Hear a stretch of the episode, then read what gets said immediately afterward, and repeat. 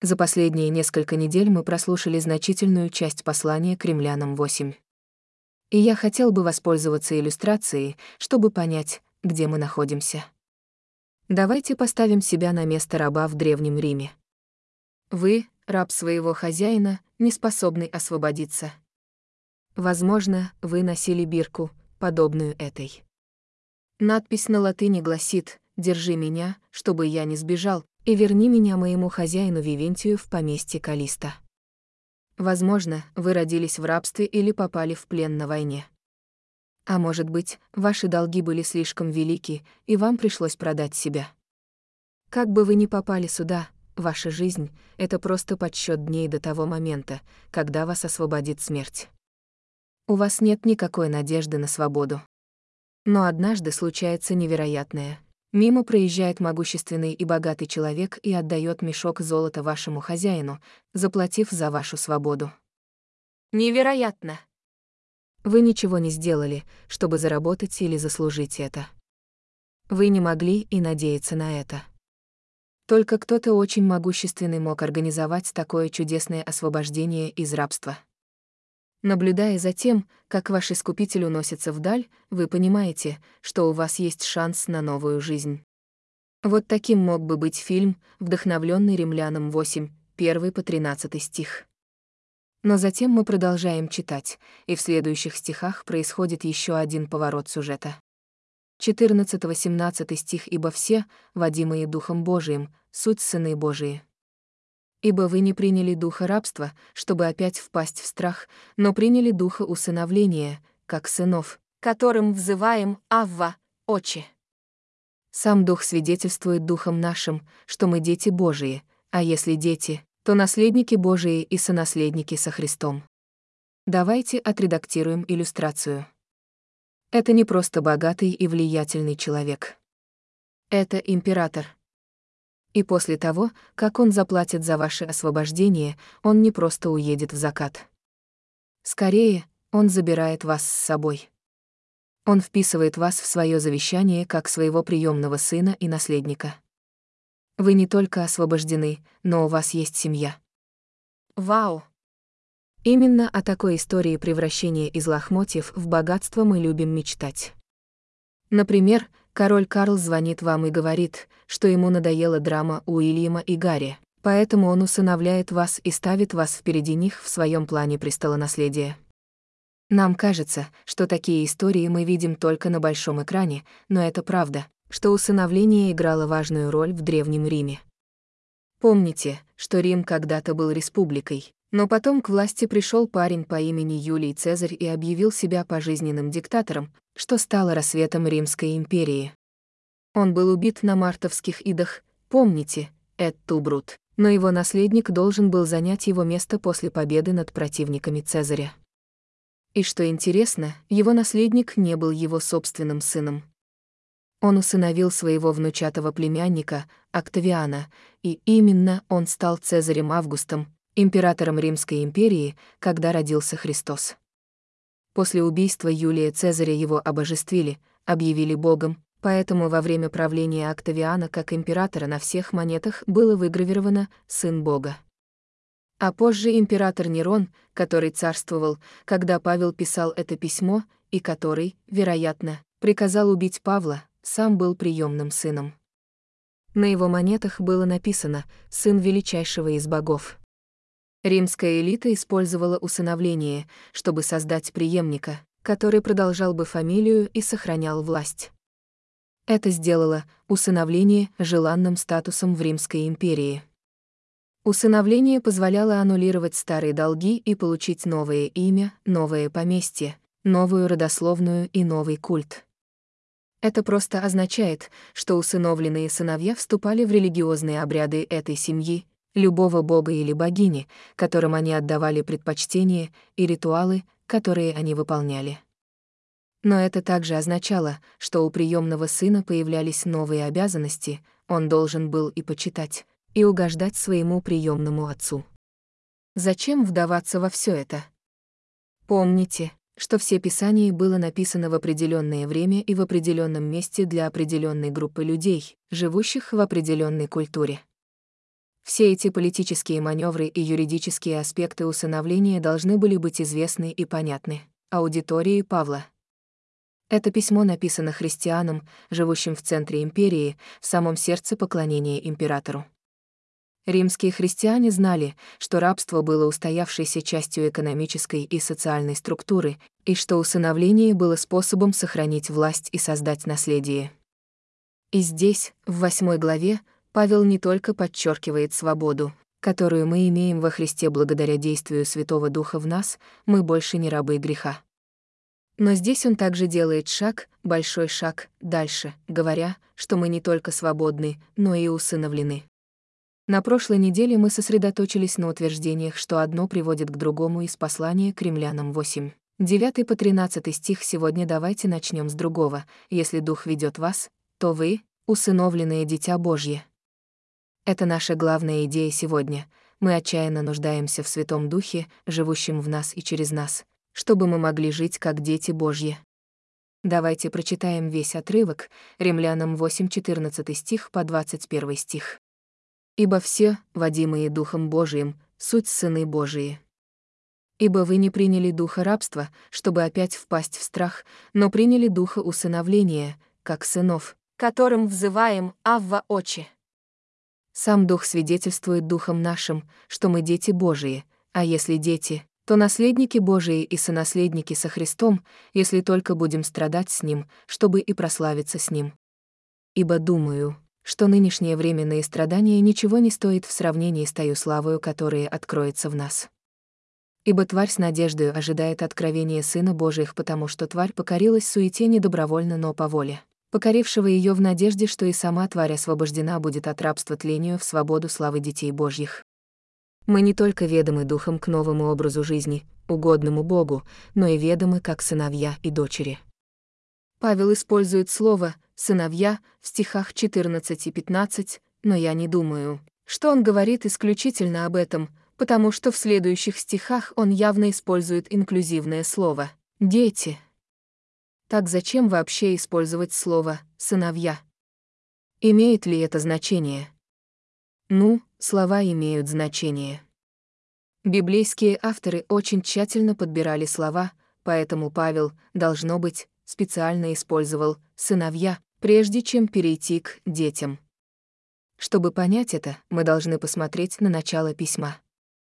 Павел представляет свое служение и призвание, говоря, «Павел, раб Христа Иисуса, призванный быть апостолом, поставленный благовествовать Бога, о Сыне Его, происшедшем от Давида по плоти и открылся Сыном Божиим в силе по Духу Святыни, через воскресением из мертвых, а Иисусе Христе, Господе нашим, Дважды он признает, что Иисус — Сын Божий, и в нашем отрывке Павел связывает наш статус сыновей и дочерей с сыновством Христа.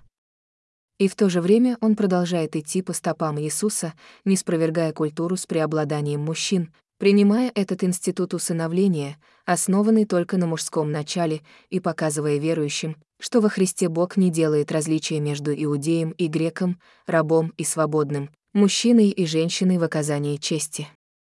Вспомните первую проповедь Петра в Деяниях 2, где он цитирует пророка Иаиля, сказавшего «Я изолью дух мой на весь народ». Ваши сыновья и дочери будут пророчествовать, Деяния 2 глава 17 стих. Это революционные слова. Это значит, что мы можем еще больше изменить нашу начальную иллюстрацию и представить, как император приходит, покупает свободу для женщины-рабыни и усыновляет ее как свою наследницу. Я имею в виду, это большое дело. Великобритания только в 2011 году изменила законы о престолонаследии, чтобы старшая дочь становилась королевой раньше младших братьев. Я не ратую за то, чтобы женщины были впереди мужчин. Конечно, нет. Павел тоже не это предлагал. Он просто опирается на то, что Бог установил в саду до грехопадения. По образу и подобию Божьему были созданы мужчина и женщина. Грех вошел в мир, и человечество проделало огромную работу, чтобы отодвинуть женщину на задний план, сделать ее чем-то меньшим, чем мужчина. Но на протяжении всего Писания Бог открывает лучший путь, последовательно утверждая женщин и воздавая им великую честь как дочерям. Мы могли бы еще много говорить об этом, но пока давайте завершим эту мысль следующим. Свобода во Христе и усыновление в Божью семью доступны для всех мужчин и всех женщин из любого племени, языка, народа и нации. Аминь. Прежде чем мы углубимся в этот отрывок, позвольте мне подчеркнуть фразу в стихе 15. Вы приняли духа усыновления. Ваше усыновление полностью основано на действии Отца. Тим Келлер говорит, вы не завоевываете Отца и не договариваетесь о родителе. И как в нашем примере ранее, у вас не было средств, с помощью которых вы могли бы купить свою свободу. И абсолютно никакого права или права называться сыном или дочерью. Иисус заплатил полную стоимость, чтобы освободить вас от греха. Отец дал свободу. Ты, дитя, должен только получить. Это кажется слишком простым. Слава Богу, это так. Поскольку без него мы беспомощны и безнадежны, вера и упование на его благодать и милость — это все, что у нас есть. И именно поэтому мы отчаянно нуждаемся в Святом Духе, живущем в нас и через нас, чтобы мы могли жить как дети Божьи. Если вы и я — усыновленные дети, то что это значит? Давайте пройдемся по отрывку из послания к римлянам 8 и рассмотрим три аспекта нашего усыновления. Во-первых, как приемные сын и дочь, во-первых, мы участвуем в его наследии, посмотрите еще раз на стихи с 15 по 17. Но вы приняли духа усыновления, как сыны, которым взываем Авва Очи. Сам Дух свидетельствует Духом нашим, что мы дети Божии, а если дети, то наследники Божии и сонаследники со Христом. Здесь мы видим тесную связь сыновей и дочерей со своим отцом. Эта близость лежит в основе восклицания Павла «Авва». Это слово впервые использовано Марком, когда он описывает молитву Иисуса в Гефсиманском саду перед смертью. В то время, когда Павел писал это письмо, ранняя церковь уже знала свидетельство учеников о последних днях Иисуса. Они должны были понять, что этот крик приемных детей был криком сына к отцу от имени всех мужчин и женщин, которые также будут причислены к сыновьям и дочерям. В послании к Галатам 4 глава 6 по 7 стих Павел пишет церкви, «А так как вы сыны, то Бог послал Духа Сына Своего в сердце наши, взывающие, Авва Очи». Итак, вы уже не рабы, но сыны, а если сыны, то и наследники Бога. Итак, если сын, если дочь, то наследник. Вас, меня и всех верующих ожидает наследство. Что входит и что подразумевается в этом наследстве? Ну, несколько вещей. Во-первых, самое хорошее. Вы вместе с Христом являетесь наследником вечной жизни. Вечность в присутствии Бога. Но это выходит за рамки этого. Это наследство не сегодня, которого мы жаждем и ждем. В этом наследстве есть и часть сейчас. Я имею в виду, что если император придет и усыновит вас, то у вас будут некоторые преимущества уже сейчас. Вы не просто ждете, когда он скончается. Итак, что же мы наследуем сейчас? Павел говорит, что, хотя мы усыновлены, мы будем иметь сходство с семьей, цель нашего усыновления состоит в том, чтобы мы сообразовались с подобием сына его. Это не столько физическое подобие, сколько принятие характера и разума Христа. Две недели назад Дерек проповедовал об обновлении нашего разума, а на прошлой неделе мы говорили о добрых плодах, которые Святой Дух хочет взрастить в вашей жизни. Жизнь, прожитая в Духе Божьем, будет жизнью, которая все больше и больше похожа на Иисуса Христа. Это важная причина, по которой мы с вами никогда не должны отходить далеко от Евангелий, когда читаем Писание. В Евангелиях мы видим, как Иисус живет, ходит, говорит и учит в позе смиренного слуги. Это семейное сходство, которое мы хотим, чтобы мир видел, глядя на христианскую родословную. Проявляется ли смирение Христа в нашей жизни? Хорошо, есть еще кое-что в нашем наследстве. У нас есть вечная жизнь и семейное сходство. Мы также наследуем дисциплину. Вот это да. Это не очень весело. Но автор послания к евреям 12 глава 4 по 11 стих говорит нам. «Вы еще не до крови сражались, подвязаясь против греха. И забыли утешение, которое предлагается вам, как сынам, сын мой. Не пренебрегай наказание Господня, и не унывай, когда Он обличает тебя. Ибо Господь, кого любит, того наказывает, бьет же всякого сына, которого принимает. Если вы терпите наказание, то Бог поступает с вами, как с сынами. Ибо есть ли какой сын, которого бы не наказывал отец? Если же остаетесь без наказания, которое всем обще, то вы незаконные дети, а не сыны. Притом, если мы, будучи наказываемы плотскими родителями нашими, боялись их, то не гораздо ли более должны покориться Отцу Духов, чтобы жить? Те наказывали нас по своему произволу для немногих дней, а сей — для пользы, чтобы нам иметь участие в святости Его. Всякое наказание в настоящее время кажется не радостью, а печалью, но после наученным через него доставляет мирный плод праведности. Чтобы приобрести подобие семьи, мы должны починить себя дисциплине Отца.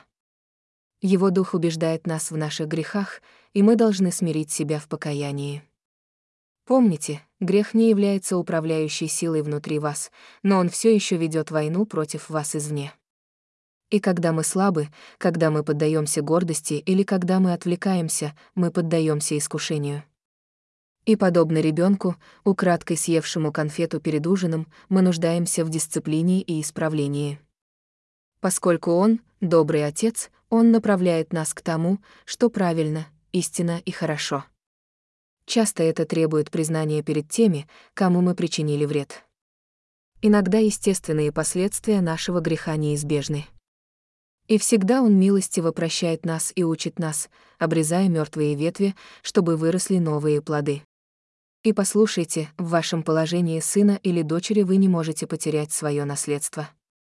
Да, вы будете продолжать вести войну с грехом, и вы будете проигрывать битвы каждый день но ваше положение в Божьей семье надежно. Это еще одно преимущество вашего наследства и уверенность. Дисциплина является частью здоровой семейной динамики, но мои дети не боятся, что я буду выгонять их каждый раз, когда они нахамят. Как дитя Божье, вы можете быть уверены, что он никогда не разорвет наши отношения. Послушайте еще раз стих 16. Сам Дух свидетельствует Духом нашим, что мы дети Божии. Послушайте, когда избранный Божий народ, израильтяне, понесли справедливое наказание за нарушение закона, за несоблюдение завета, даже тогда Бог сказал им. Но ныне так говорит Господь. Сотворивший тебя, Иаков, и образовавший тебя, Израиль, не бойся, ибо я искупил тебя, я назвал вас по имени, вы мои. Когда вы будете проходить через воды, я буду с вами. И через реки, и они не одолеют тебя. Когда пойдете сквозь огонь, не сгорите, и пламя не поглотит тебя. Исайя 43 глава 1-2 стих. Даже когда он наказывал их изгнанием, он сказал им не бояться. Он будет с ними. Для нас, для христиан Нового Завета, он буквально вложил в нас свой дух. Вы, исполненные Духом Дитя Божье. Вы можете быть уверены в этом. Остерегайтесь любых сомнений в этом, потому что неуверенность в себе приведет вас к религии, основанной на исполнении, действовать так, будто Божье благословение сохраняется или увеличивается благодаря нашей работе. Тим Келлер. Помните, итак, нет ныне никакого осуждения тем, которые во Христе Иисусе. В этой идее быть наследником заключено поразительное количество смысла. Вечная жизнь, подобие семьи, дисциплина, уверенность. И, подчеркивая все это, могу ли я напомнить вам, что подразумевается во всех этих разговорах об усыновлении и наследовании? Подразумевается, что вы являетесь получателем безусловной, верной, вечной любви Бога. Он любит вас. Он любит вас. Он любит вас. И именно из этого места, из места ребенка, любимого своим отцом, из места глубокой духовной и эмоциональной безопасности Святой Дух в вас побуждает вас воскликнуть «Авва очи». Первое следствие нашего усыновления заключается в том, что мы разделяем его наследство. Второе — мы разделяем его страдания. Послушайте еще раз Римлянам 8, 17 и 18 стих. Наследники Божии и сонаследники со Христом, если только будем страдать с Ним, чтобы и прославиться с Ним. Ибо я думаю, что нынешние страдания не стоят и сравнения с той славою, которая должна открыться нам. Это, конечно, не самая любимая часть нашей жизни, но это наша реальность. И каким-то образом мы можем знать своим разумом, что этот мир сломан, что все не так, как должно быть, что все хорошее здесь — лишь тень того, чем оно должно было быть. Каким-то образом мы знаем все это, но все равно очень обижаемся, когда Бог позволяет нам испытать все тяжелые вещи. Когда мы страдаем, когда страдает кто-то, кого мы любим, когда плохие дни приходят из ниоткуда, когда плохие вещи случаются с хорошими людьми. Почему-то мы забываем, что у греха есть последствия, большие и маленькие. Почему-то мы забываем, что жизнь несправедлива. Почему-то мы забываем, что Иисус решительно сказал своим ученикам, готовя их к своему уходу. «В мире будете иметь скорбь» Иоанна 16 глава 33 стих. В NIV говорится о бедах, а в новом живом переводе — об испытаниях и скорбях. Сам Христос претерпел крест. Иаков, Павел, Петр и многие другие первые ученики погибли как мученики. В видении Иоанна в книге Откровения он описывает, что каким-то образом видел души христиан, которые были убиты за свое свидетельство.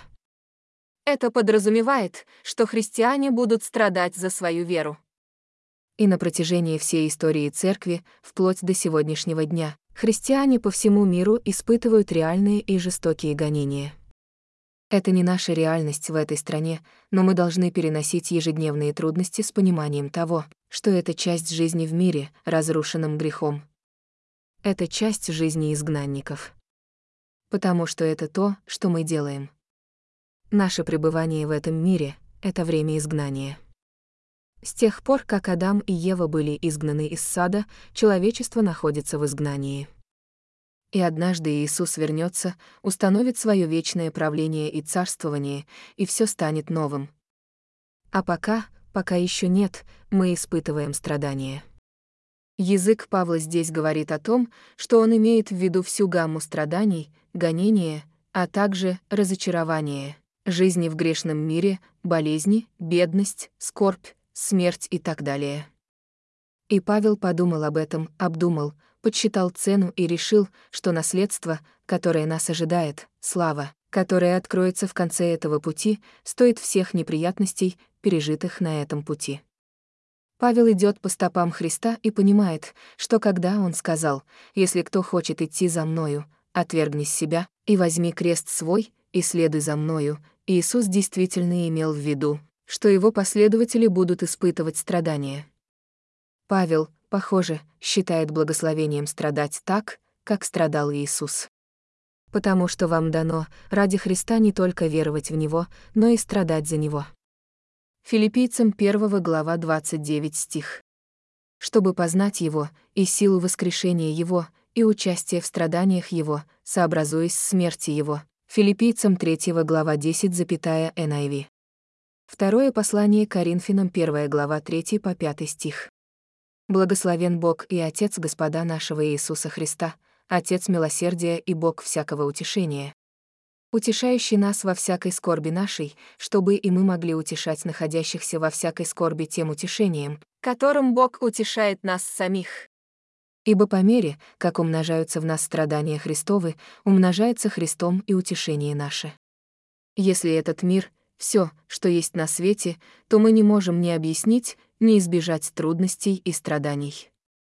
Но если мы знаем, что этот мир не является нашим истинным домом, если мы знаем, что мы наследники Великого Царства, если мы знаем, что Дух жив в нас, тогда мы знаем, что страдание — это не последнее слово.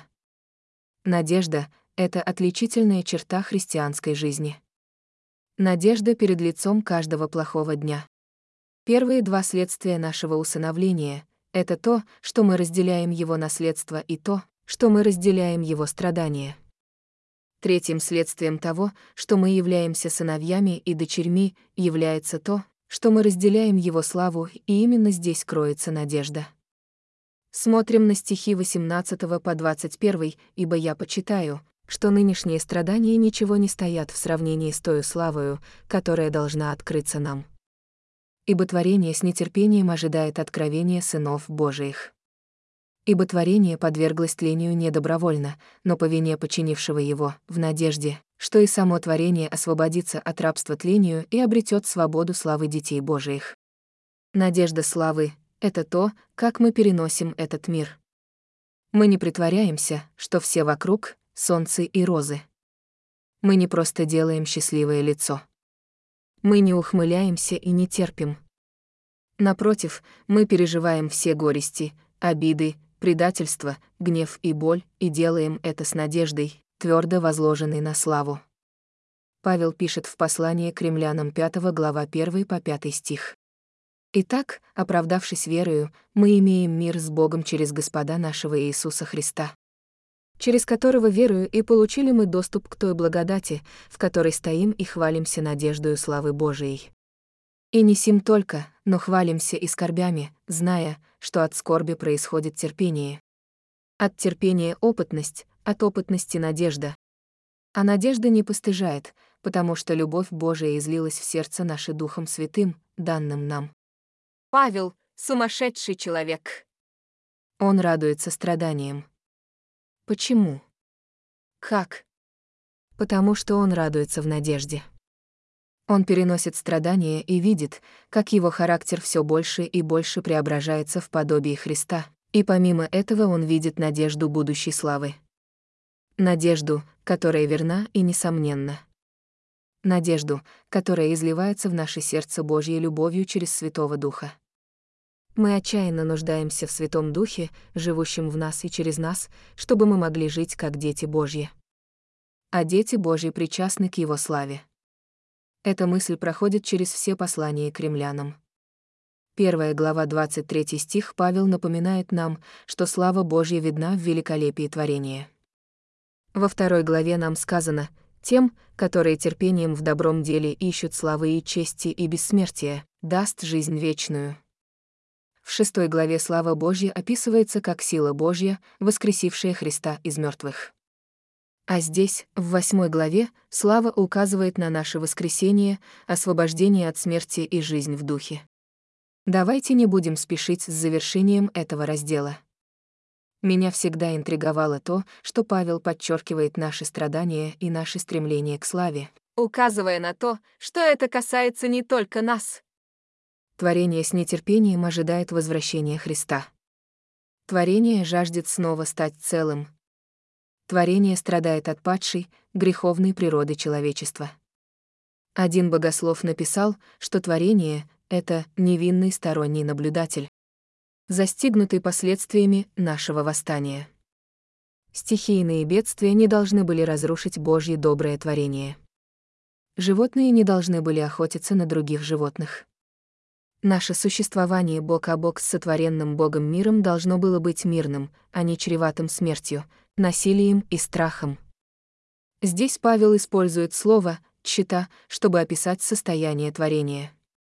Интересно, что это греческое слово, которое переводит еврейское слово «суета». Вы помните, откуда взялось слово «тщеславие»? Екклесиаст. Тщеславие — это пустота, бессмысленный, пар существования. Творение попало в этот порочный круг бессмысленного, бессмысленного. Как и мы, творение сломано и не может достичь цели, ради которой оно было создано. Что же делает творение сейчас? С нетерпением ожидает нашего прославления. Ведь когда Христос вернется, когда мы получим наши воскресшие, прославленные тела, творение также будет освобождено от тления. Наша свобода и слава означает свободу и славу для творения. Один ученый написал, что то, что мы слышим и видим в творении, это симфония природы, исполняемая в минорном ключе, но с ожиданием славного финала. Прежде чем мы закончим эту тему, я хочу прокомментировать римскую пропаганду в то время, когда Павел писал это письмо. Если бы у них были основные средства массовой информации, Facebook или Twitter, это было бы преобладающим сообщением, исходящим из Рима, от императора «Вы переживаете новый золотой век». Император открыл век мира для человека и земли. Оглянитесь вокруг и посмотрите на величие этого сына богов. Мы знаем это, потому что они оставили записи, памятники, поэзию, политическую пропаганду. Все они провозглашали этот золотой век благодаря империи. Провозглашение золотого века еще не означало, что он был на самом деле. Младенцев по-прежнему оставляли на ночь без присмотра. Людей все еще порабощали. Насилие все еще бушевало. Восстание витало в воздухе. Гладиаторские игры показывали кровожадность так называемого «мирного народа». Мы оглядываемся назад на эту эпоху истории и смеемся, когда слышим, что ее называют «золотым веком». Золотой, мирный, для кого именно? Конечно, не для раба, женщины, младенца или христианина. Но разве не то же самое происходило на протяжении всей истории? Разве просвещение не было золотым веком? Разве индустриализация не стала началом нового рассвета? Разве новая эра технического прогресса не является началом золотого века для человечества? Маркетологи, политики и руководители компаний хотели бы, чтобы мы думали именно так. Голосуйте за меня. Покупайте это. Инвестируйте сюда.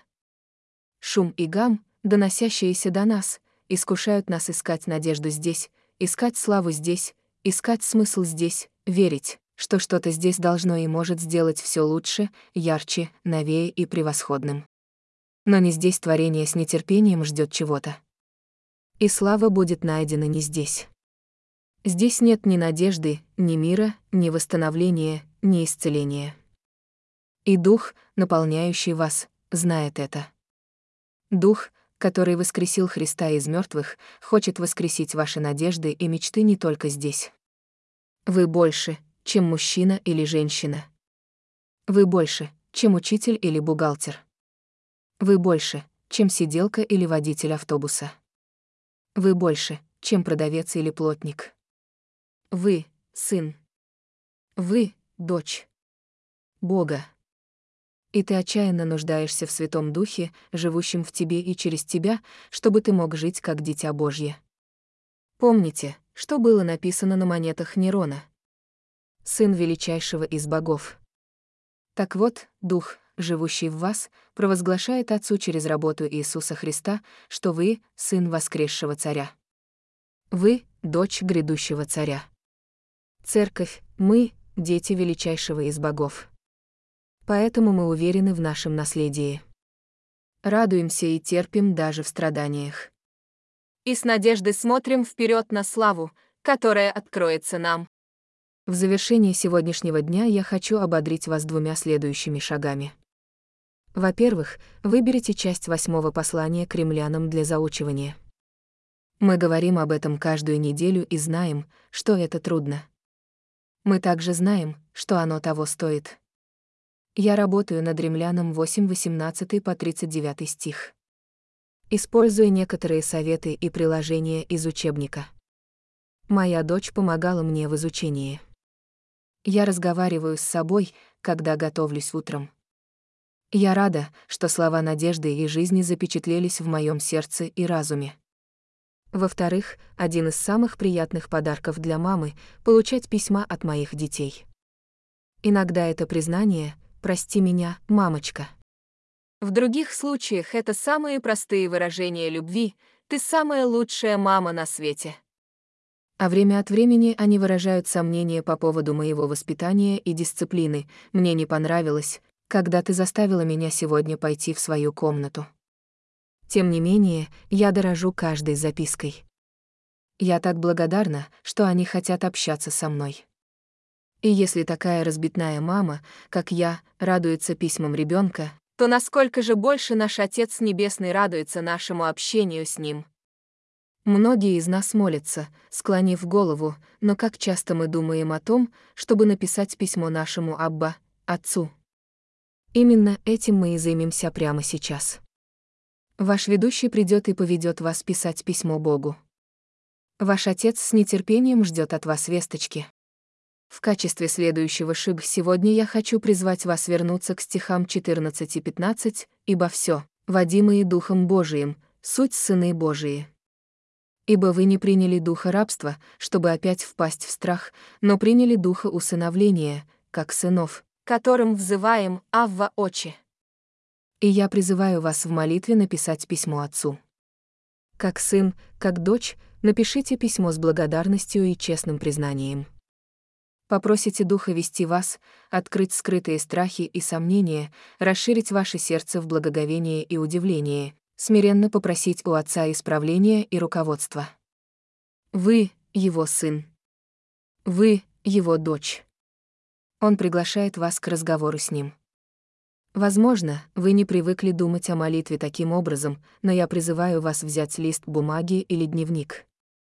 Напишите вверху «Авва Отец», а затем просто сделайте глубокий вдох и начинайте. Представьте, как обрадуется ваш Отец, когда услышит вас.